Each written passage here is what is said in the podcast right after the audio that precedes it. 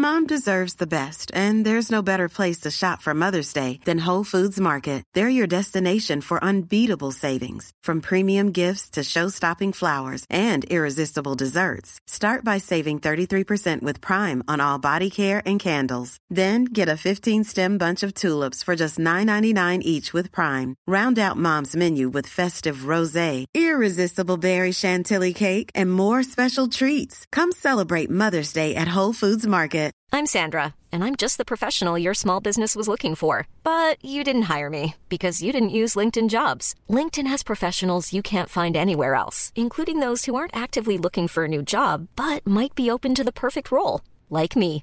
In a given month, over 70% of LinkedIn users don't visit other leading job sites. So if you're not looking on LinkedIn, you'll miss out on great candidates like Sandra. Start hiring professionals like a professional. Post your free job on linkedin.com/people slash people today. Ryan Reynolds here from Mint Mobile. With the price of just about everything going up during inflation, we thought we'd bring our prices down. So to help us, we brought in a reverse auctioneer, which is apparently a thing. Mint Mobile unlimited premium wireless. Ready to get 30, 30, bit to get 30, bit to get 20, 20, 20, bit to get 20, 20, bit to get 15, 15, 15, 15 just 15 bucks a month.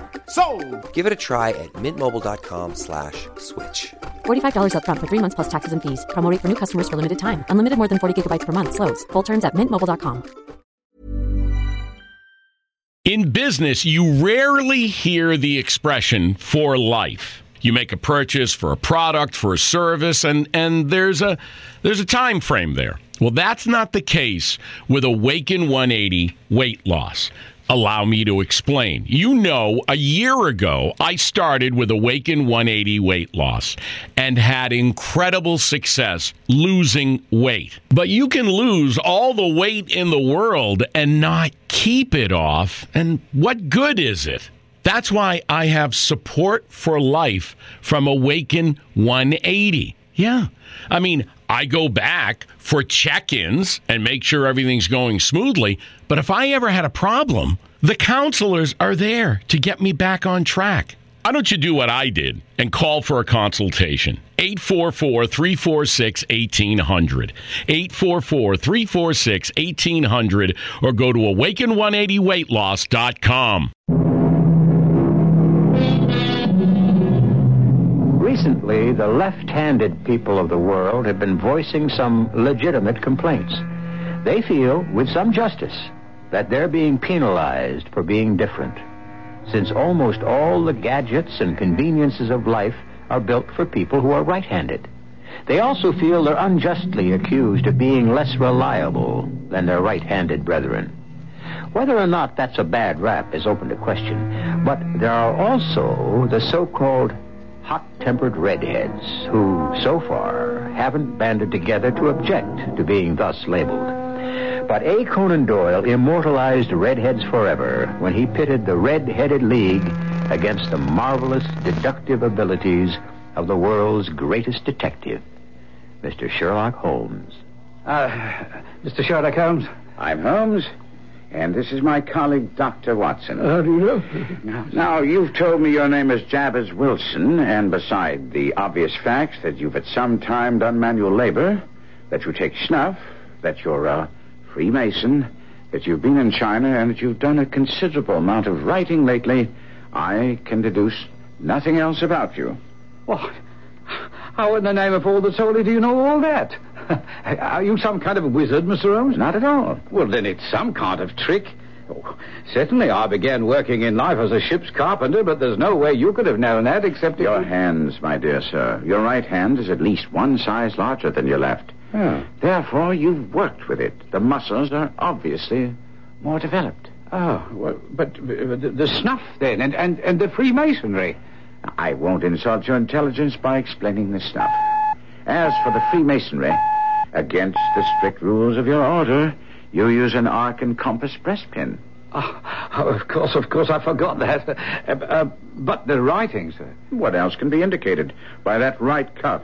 So very shiny for five inches, and the left one with the smooth patch near the elbow where you rested it upon a desk. Oh, yes, yes, yes. But, but, but China, that, that, that's something quite different. The fish tattooed immediately above your right wrist could only have been done in China. Oh, I've made a small study of tattoo marks, and that trick of Staining the fish's scale a delicate pink is quite peculiar to China. When, in addition, I see a Chinese coin hanging from your watch chain, the matter becomes even more simple. Ah, well, I thought at first you'd done something clever, but I see there was nothing to it after all. I begin to think, Watson, that I make a mistake in explaining. Oh, sir. I fear my reputation will suffer shipwreck if I continue to be so candid. But, now, Mr. Wilson, what brings you to me? Oh, it, it, it was this advertisement here. Uh, read it for yourself, sir. Thank you. You don't mind if I let Dr. Watson read it? No, no not at all. Uh, to the Red-Headed League. On account of the bequest of the late Ezekiah Hopkins of Lebanon, Pennsylvania, USA, there is now another vacancy open which entitles a member of the League to a salary of four pounds a week for purely nominal services. All red-headed men who are sound in body and mind and above the age of 21 are eligible. Oh, my goodness. Apply in person Monday at 11 o'clock to Duncan Ross at the offices of the League, 7 Pope's Court, Fleet Street.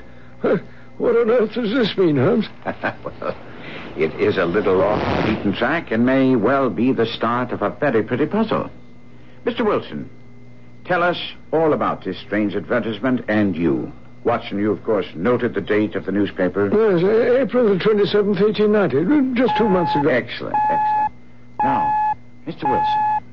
Oh, well, um, I I keep a small tobacconist shop at Coburg Square. It's not very large, and it doesn't do more than just give me a living, you know. But since I have a flat above the shop, I make out all right. Uh, I, I used to keep two assistants, but now I can only afford one. And that only because he's willing to work at half wages to get a place to live while he learns the business. Hmm? What's the name of this obliging youth? Oh, his name is Vincent Spaulding, and he's not such a youth either. Oh, it's hard to say how old he is, but I tell you, Mr. Holmes, I, I couldn't have a sharper assistant. Never was such a fellow for photography. Snapping away all the time with a camera and then diving down into the cellar to develop his pictures. That's his main fault, but there's no vice in him, you know. As a matter of fact, it was he who called my attention to the advertisement. Ah. Can you remember how that happened? Oh, like it was yesterday, Mr. Holmes. I uh, was coming down from my living quarters into the shop when Vincent said, I wish to heaven, Mr. Wilson, that I was a red-headed man. Ah? Oh, wh- why on earth should you wish that? Why? Because here's another vacancy on the League of the Red-Headed Men. Oh? It's worth quite a bit of money to the man who gets it. Only my hair would change colour. It'd be a nice little post all ready for me to step into. Oh, well, well, well what is this red-headed league? Oh, I'm that surprised you've never heard of it. With your head of red hair, you're eligible for one of the vacancies. Huh? What's a vacancy worth? A couple of hundred pounds a year. But the work doesn't interfere with one's other occupations. Doesn't it? Well, t- t- tell me about it. Do you know how it got started? Well, as far as I know, the League was founded by an American millionaire, Ezekiah Hopkins, who was a real eccentric. He himself was red-headed, and he had a great sympathy for all red-headed men. We never married, had no relatives, and when he died, he left his entire fortune in the hands of trustees, with specific instructions to apply the interest only to provide easy jobs to men with red hair. Oh, but there'll be millions of red-headed men who'll apply. Oh, not as many as you might think. I believe if you cared to apply, you'd walk away with the job. Uh, but perhaps it's not worth your while to put yourself out for the sake of a few hundred pounds. Well, it was certainly true that our visitor's hair was of a particularly brilliant shade of crimson. But to me, the whole business smacked of the ridiculous. I, I couldn't understand Holmes' keenness in asking Wilson for more details. Oh, well, you see, Mr. Holmes, since Vincent Spaulding seemed to know so much about it, I figured he might be useful to have along. So I ordered him to put up the shutters for the day and to come along with me. All right, sirs. This way, if you please. Allow me to introduce myself. I'm Duncan Ross. Now, give me your hand, Mr. Wilson. Allow me to congratulate you. The vacancy is yours. Ah, what did I tell you? Are you a married man, Mr. Wilson? Do you have a family?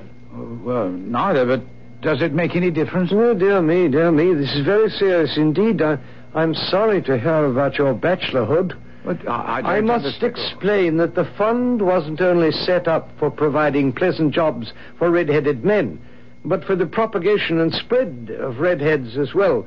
You must see this puts me in an awkward position, most awkward. Well, couldn't there possibly be an exception made, Mr. Ross? I mean, in this case where you have such a magnificent head of hair. Hmm. Yes, well, well, we might stretch a point in your case. Yes, we might. After all, it isn't as if you hated women. You very well may someday marry. Oh, well, I might, but... No, no, no, then uh, let's say no more about it. When can you start? Eh, that, that, that might be a problem. You see, I already have a business. Now, don't you worry about that, Mr. Wilson. I can look after that for you.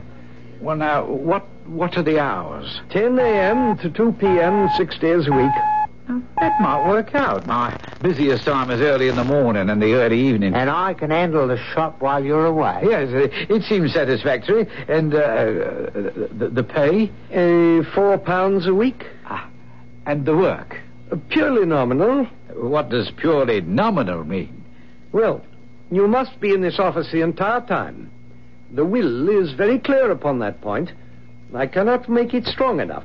If you leave, you lose the position forever. Oh, I'm sure I'll be able to stay here the whole four hours. And no excuse will prevail. Neither sickness nor business. There's no such thing as an emergency. Oh, yes, sir, I understand. Well, I certainly hope you do, Mr. Wilson. I've already made one concession, but there'll be absolutely no others. I shall abide by the rule, but uh, what is the work? Hmm. To copy the entire Encyclopedia Britannica.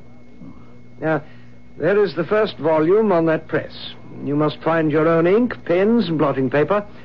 We provide the table and the chair, and you agree to start tomorrow. Do we understand each other?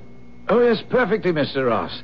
And you may depend upon me being here promptly at 10 tomorrow. A famous old radio show started with these words Who knows what evil lurks in the hearts of men? The shadow knows. And indeed he did. But if he knew about the evil in the hearts of men, the world's greatest detective, Sherlock Holmes, knew better than anyone what evil lurked in the minds of men. I'll be back to hear what Sherlock Holmes unravels in the puzzle of the red-headed leaper.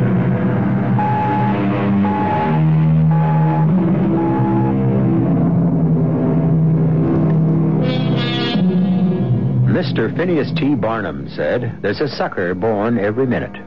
And one thing's for sure, it's always easy to see the other fellow's mistakes. Certainly, Mr. Jabez Wilson seemed to be gullible in swallowing the story about the Red-Headed League. But looking at it from his point of view, he was doing nothing wrong, and he was making money at his strange job, obtained in strange fashion. But uh, let's pick up Mr. Wilson as he unfolds the rest of his perplexing tale. Well, I must say, Mr. Holmes, that I left the office in Pope's Court in very high spirits. But when I got home, the more I thought about it, I became convinced the whole thing was some kind of a hoax, you know. But for what reason, I couldn't fathom. However, in the morning, I thought I might as well try it and see what happened. Very sensible, since you had nothing to lose except a trip to Pope's Court.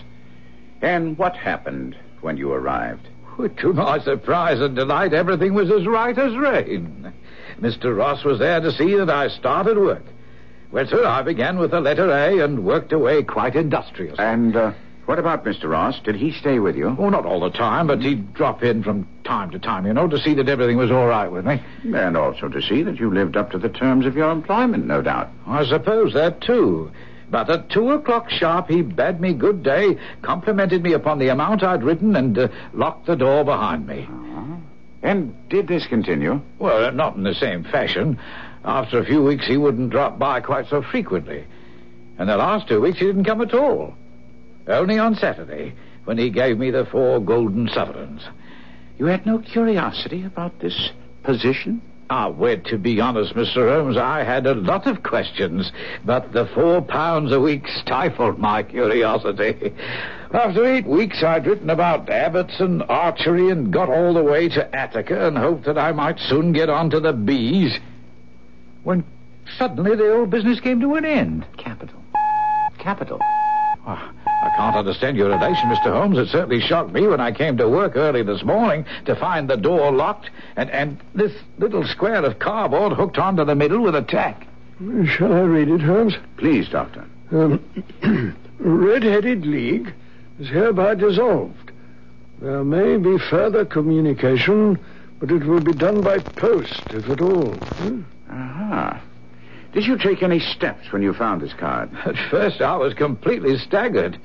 Then I went round to the offices in the building, but none of them knew anything at all. The landlord? Did Oh, you? The landlord's an accountant who lives on the ground floor. I asked if he could tell me what had become of the Red-Headed League, but he said he'd never even heard of them. And your employer, Mr. Duncan Ross?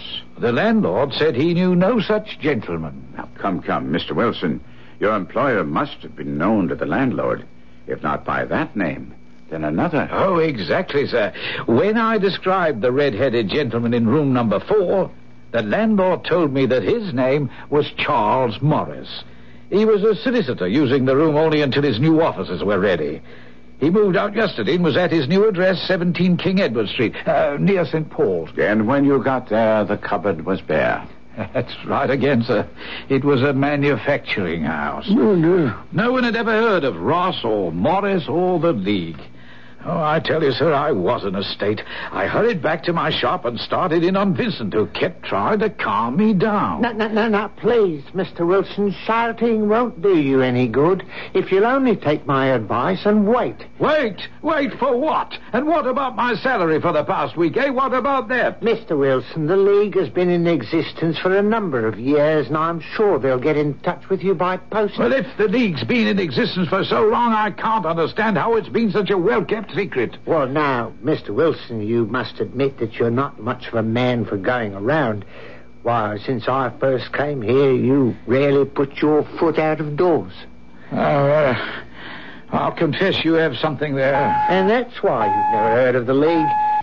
But I assure you, it's been well known and highly regarded for a long time. All right, since you know so much, can you explain what happened? Uh, no, sir. I cannot. But I'm willing to wager that you will hear from them again.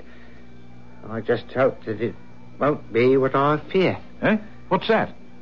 You remember when you got the job, there was some question about your marital status?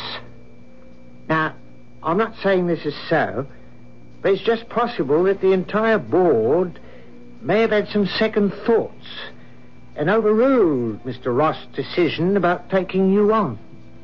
Oh, well, if that's the case, I should have a chance to explain. Uh, perhaps I could set their minds at rest. How do you mean? Well, it just so happens that, uh, that, that recently I have encountered a young lady who I think might just be suitable for. for, for well, uh, I, I have been thinking about marriage. Oh, now that's an important factor, Mr. Wilson. Very important. And I feel that somehow the League should be informed of your intentions. Well, well, well. Hmm. How and when did romance enter your life, Mr. Wilson? Uh, Mr. Holmes, it, it, it was most peculiar, most peculiar. As you heard, I'm generally a stay-at-home, you know, but, but being cooped up in that office every day for so long made me want to stretch my legs a bit. And uh, this one evening... Now, come, Mr. Wilson. There's no need to be embarrassed about romance, eh, Watson?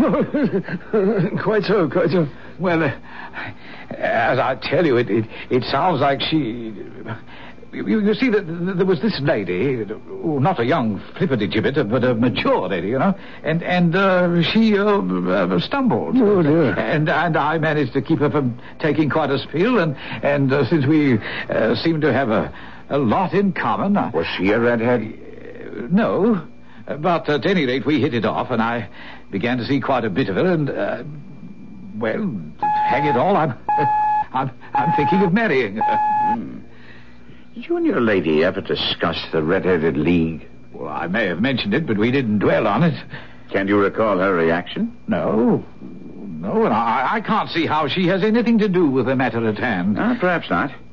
At any rate, Mr. Wilson, today is Friday, and if you'll see me on Monday, we may have some answers for you. Uh, Do you think that I should... uh, You should go back to your shop and take care of your business. After our red-headed visitor had left, Holmes sat with his lean figure hunched in his chair and his eyes closed. Suddenly he opened his eyes and asked, uh, Well, Watson, what do you make of it? uh, I, I make nothing of it, Holmes. It's, it's a most mysterious business that seems to have no rhyme or reason. Hmm. As a rule, the more bizarre a thing is, the less mysterious it proves to be. But I feel that this may very well be a serious matter.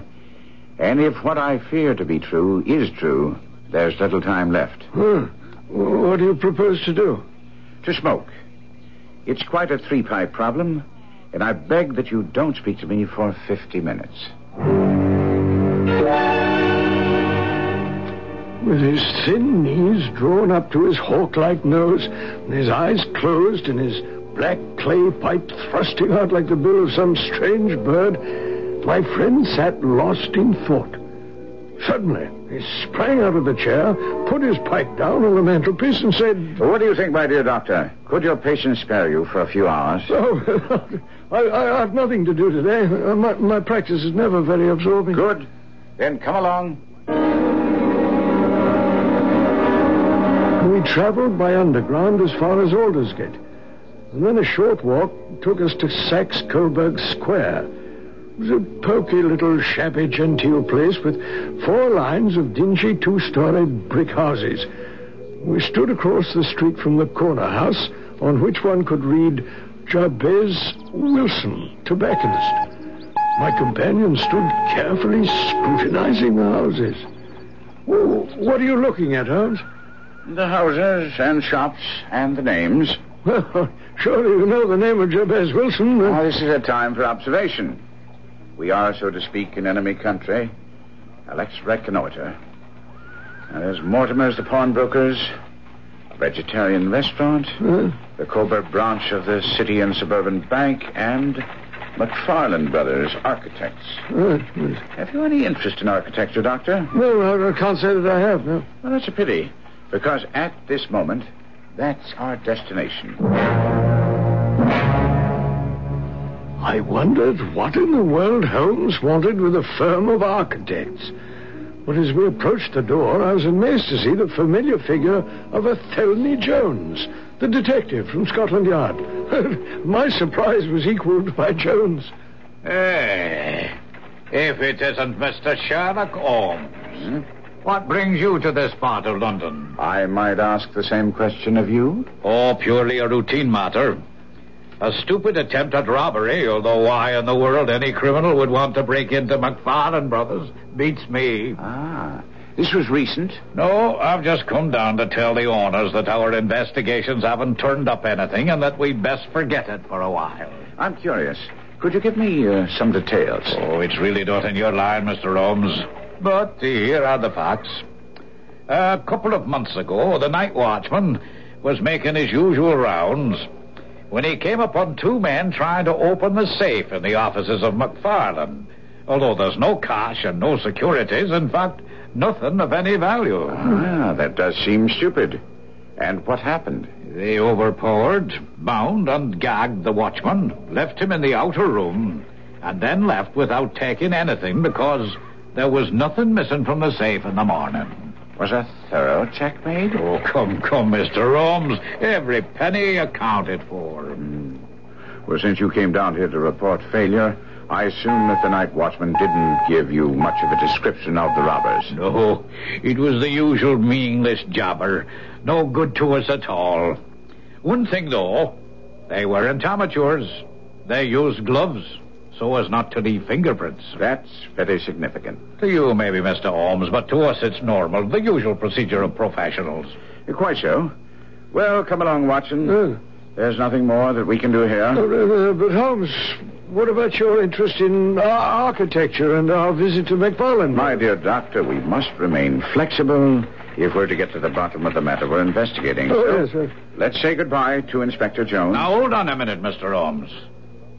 This, uh, matter you're investigating, is it something that Scotland Yard might be interested in? It very well may be, Inspector, but before I call on you for help, I have to prove my theory beyond a shadow of a doubt. That was a most informative discussion we had with Jones, don't you think, Doctor? Oh, you consider a bungled burglary and a, a failure on the part of the police informative. uh, I suppose you can call it that. uh. Oh, my dear chap, how can you listen and not hear? Well, I heard every word that was said. You don't think it instructive that an obvious pair of professional thieves, who are careful enough to wear gloves, select an unlikely target, such as an architect's office, as a likely place for a haul? Uh, everybody makes mistakes. Uh, very true, Watson, but mark you, they tie the men up, open the safe, and don't touch the cash. Well, because it wasn't worthwhile taking. Ah? I put it to you, Watson, that it was a very successful robbery. Oh, no. That the thieves got exactly what they wanted. And if what I suspect is true, the watchman is lucky to be alive. What in the world were they after? You know my methods, Watson. You have all the information I have. All that's necessary is for you to think. Uh, But, ah, here we are, outside our destination. well, why on earth are you beating the pavement with your stick? Part of my observations, Doctor. Now let's see the inside of Mr. Wilson's establishment. Uh, yes, gentlemen. What can I do for you? I'm sorry to bother you. We only wish to know how to get from here to the Strand. A third right, fourth left, and you're on the strand. Thank you. Smart fellow, that. In my judgment, he's the fourth smartest man in London. And for daring, I'm not sure that he hasn't a claim to be third. Uh, evidently, Mr. Wilson's assistant counts for a good deal in this affair of the Red-Headed League. I'm sure that you asked your way only in order to see him. Not him. Oh, well, what then? The knees of his trousers. Not only Watson, but all the millions of Sherlock Holmes fans are familiar with his methods. You, like Watson, have all the information. All you have to do is apply the science of deductive reasoning as expounded so often and so well by Sherlock Holmes, and you'll come up with the answer as to why Holmes was interested in the knees of Vincent Spaulding's trousers. You'll find out whether you are right or not when I return shortly with Act Three.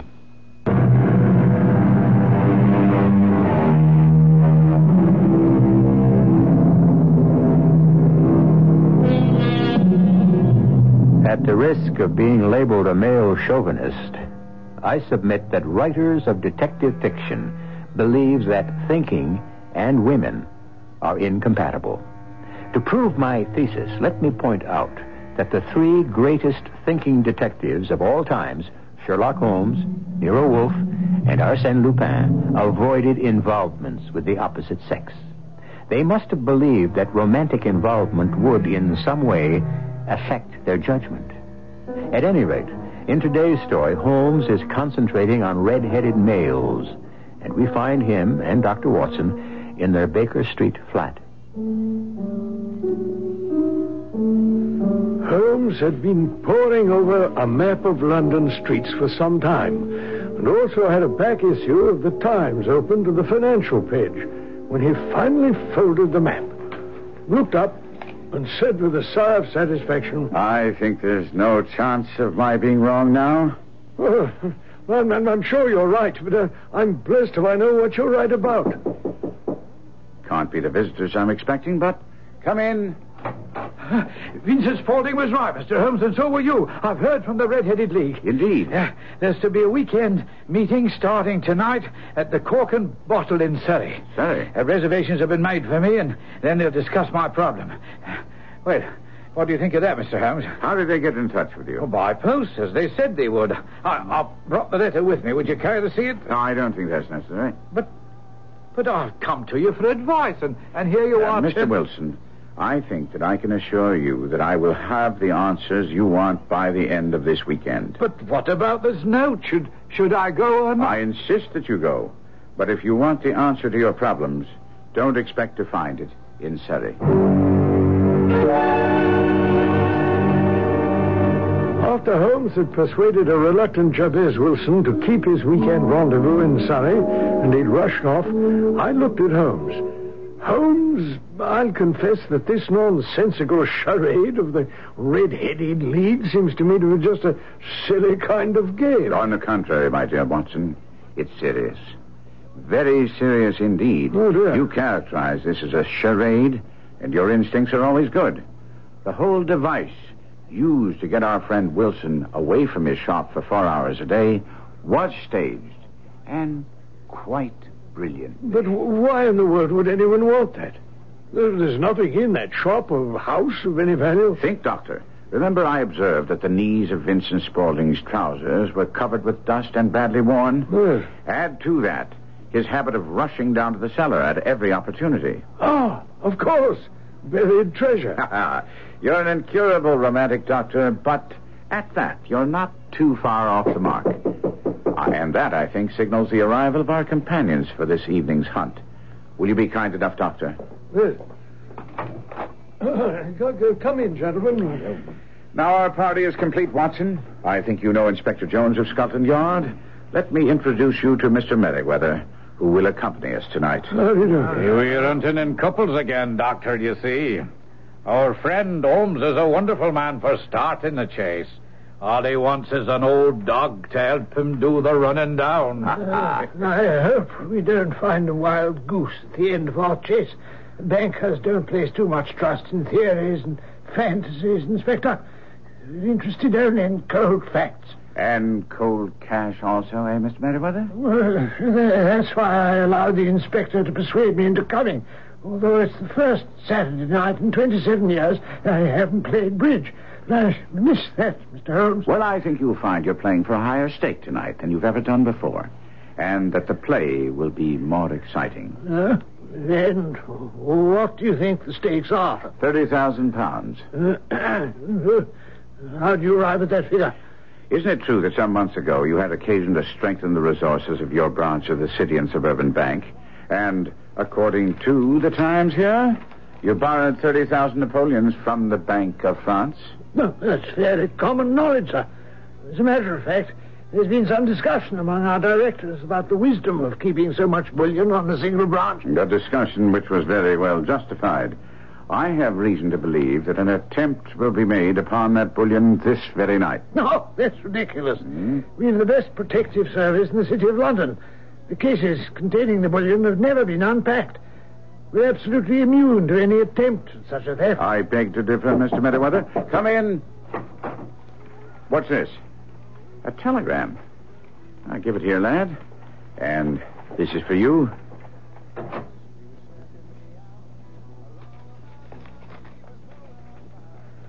The fool.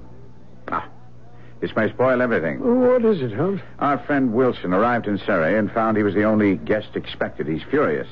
In returning to London tonight, he must be stopped at all costs. No, that's hardly possible, unless he isn't already on the train. Well, if he returns to his shop, we may miss our chance to lay these fellows by the heels. His life is also very much in danger. Uh, Inspector, you didn't tell me there might be some physical danger in this situation. Not to you, Mr. Merriweather. They don't know you, but if this Vincent Spaulding is the man I believe him to be, murder isn't beyond him. And if Jabez Wilson interrupts those plans, Spaulding would think nothing of killing him. Well, here, let's see. From Surrey. Earliest train out. Wouldn't get in before 10 tonight. Capital. Watson, get down to Waterloo Station and intercept Wilson. Yes. Then join us in Saxe Coburg Square in front of the bank as soon as you can. We daren't go in until we hear from you that Wilson is safe. Was at Waterloo Station in time to meet the train from Surrey. I just hoped that Wilson would be on it. There was a later train, but that would have meant Holmes and the others would be forced to wait until I arrived, and Holmes seemed to feel there was a chance that we might miss the scoundrels we were after. Well, unfortunately, I spotted his flaming red hair. Oh, why, Dr. Watson, I hardly expected to be met. Yes, right. Well, uh, uh, Sherlock Holmes sent me. He says it's vital that you don't go back to your house tonight. Now, what nonsense is that? Well, it's, it is for your own good. If you go home, Holmes feels you're in grave danger. Oh, well, nothing's going to stop me from sleeping in my own bed tonight. If your detective friend thinks I'm in danger, let him protect me. Well, that's why I'm here. All right, fine, then come along home with me. Well, now, look here. Holmes has uh, put a lot of work for you in this, and, and, and he thinks we're going to be able to bring things to a, a, a successful conclusion tonight, if you do as he asks. Well, if I don't? Well, then I shall have you arrested. You, you can spend the night safely in a cell. But, Dr. Watson, where shall I go? You can come with me. I'll drop you off at our rooms at Baker Street. And that's the way it was arranged. I dropped Wilson at Baker Street and then hastened to Coburg Square where I saw Holmes, Jones, and Merriweather waiting. Uh, uh, this will do, my man. Right here is fine. ah, Watson. I knew I could rely on you. Where did you leave our friend Jabez Wilson? At our rooms, Holmes. I promised we would get back at the conclusion of this affair and fill him in. Well done, Watson. Come along. Uh, Mr. Merriweather, you must lead the way. We shan't need a light till we reach the gate at the bottom of the steps. Mind your feet here. The stairs are narrow. Ah, Inspector, I think it's time for you to light your lantern. We can use it down here to open the gate. We shall certainly need it in the cellar. Mr. Merriweather conducted us down a dark, earth smelling passage into a huge paved vault or cellar, which was piled all around with crates and massive boxes. Would you mind holding the lantern up for a moment so that I can get a better view of the ceiling, Mr. Merriweather? Well, as you wish, Mr. Holmes. Hmm. You're not very vulnerable from above, at any rate. No, from below. Ah, ah. Oh, dearie.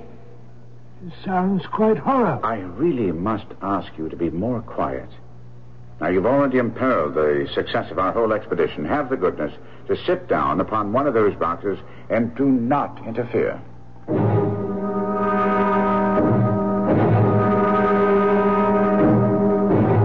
Holmes fell to his knees on the floor and with the lantern and magnifying glass began to examine minutely the cracks between the stones. Mm, I suspect we have at least an hour's wait. When they start, they won't lose a minute, however. But the sooner they complete their work, the more time they'll have for their escape. Oh, they'll need a great deal of time if your theories are correct, Mr. Holmes. The crate on which I sit contains 2,000 Napoleons packed between layers of lead foil. There are 15 of these crates altogether. How you imagine these so clever thieves are going to transport them is beyond me. That problem concerns me, too, but I'm afraid that we shan't have the answer until we've bagged the men themselves. In order to make sure that there'll be no slip up, I must ask you, Mr. Merriweather, to put the screen over that lantern. And sit in the dark? Mm, I'm afraid so.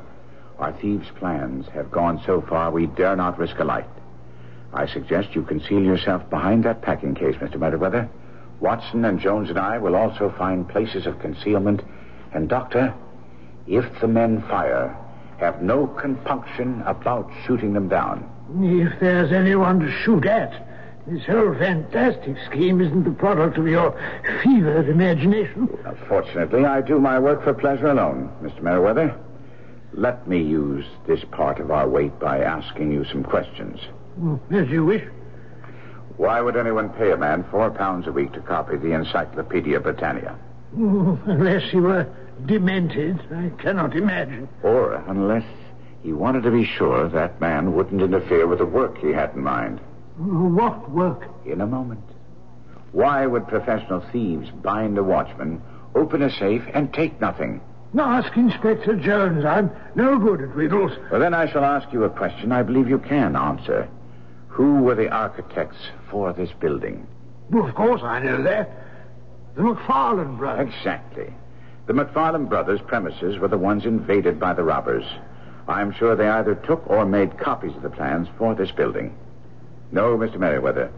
The facts will bear only one interpretation. Some very astute thieves have been tunneling under the street for the past two months. And tonight, there will be an attempt made on the bullion. You've convinced me, Mr. Holmes. Have you done what I asked about Wilson's shop in Coburg Square, Inspector? Aye. There's a constable and two officers waiting at the front door. Well, then they've stopped all the holes. Now, we must be silent and wait. I placed my revolver, cocked, on the top of the wooden case behind which I crouched. We waited there in the cold, dank air of the vault, with only the smell of hot metal to assure us that the lamp was still there ready to flash on at a moment's notice. Suddenly, my eyes caught the glint of light. At first, it was but a spark, and then it became a yellow line, until with a rending, tearing sound, one of the paving stones turned over on its side, and a wooden projectile of some sort appeared. And then a man. All right. Give me a hand with the sled and the wheels, Archie. Everything clear up there? All clear. Swing up the ropes and the chisel. You're under arrest. All right, Archie. They've got me, but you get away. I very much doubt it. There are three men waiting for him at the door of the shop, Spaulding, alias John Clay. And who are you? It knows me by name. Sherlock Holmes. At your service, a detective who's been following your career with interest and whose pleasure it is to end it here tonight.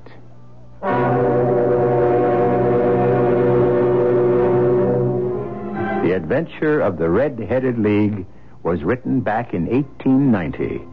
And yet, last year we read of two daring robberies in France where exactly the same methods were employed. Tunnels were dug under streets connecting with sewers and then on up into the vaults of two banks. The only thing missing was the Red-Headed League. I'll be back shortly.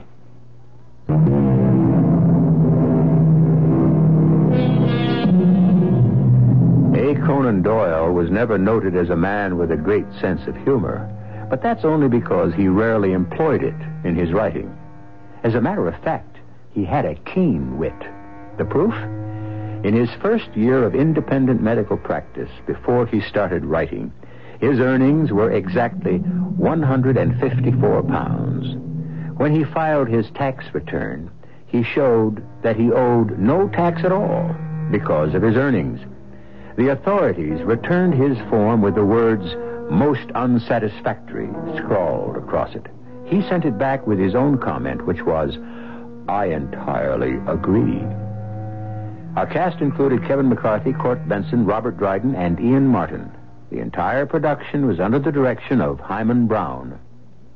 And now, a preview of our next tale. Oh, I can control myself, Uncle John. If I could keep myself in hand, swallow my bile all those years I had to scratch for handouts, how easy do you think it's going to be for me now that I'm king of the hill? Carl, boy, save some pity and sorrow for the poor old man. He was your great uncle. He was a family nemesis. He sat on the estate and the money, pontificating on the virtues of frugality and self-denial, refusing my father his share, hounding him into mediocrity, turning him into a fawning dog, killing him in the end.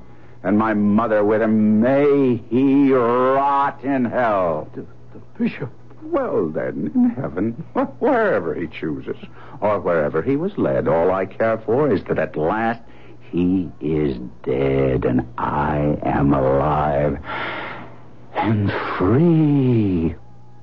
This is E.G. Marshall inviting you to return to our Mystery Theater for another adventure in the macabre. Until next time, pleasant dreams.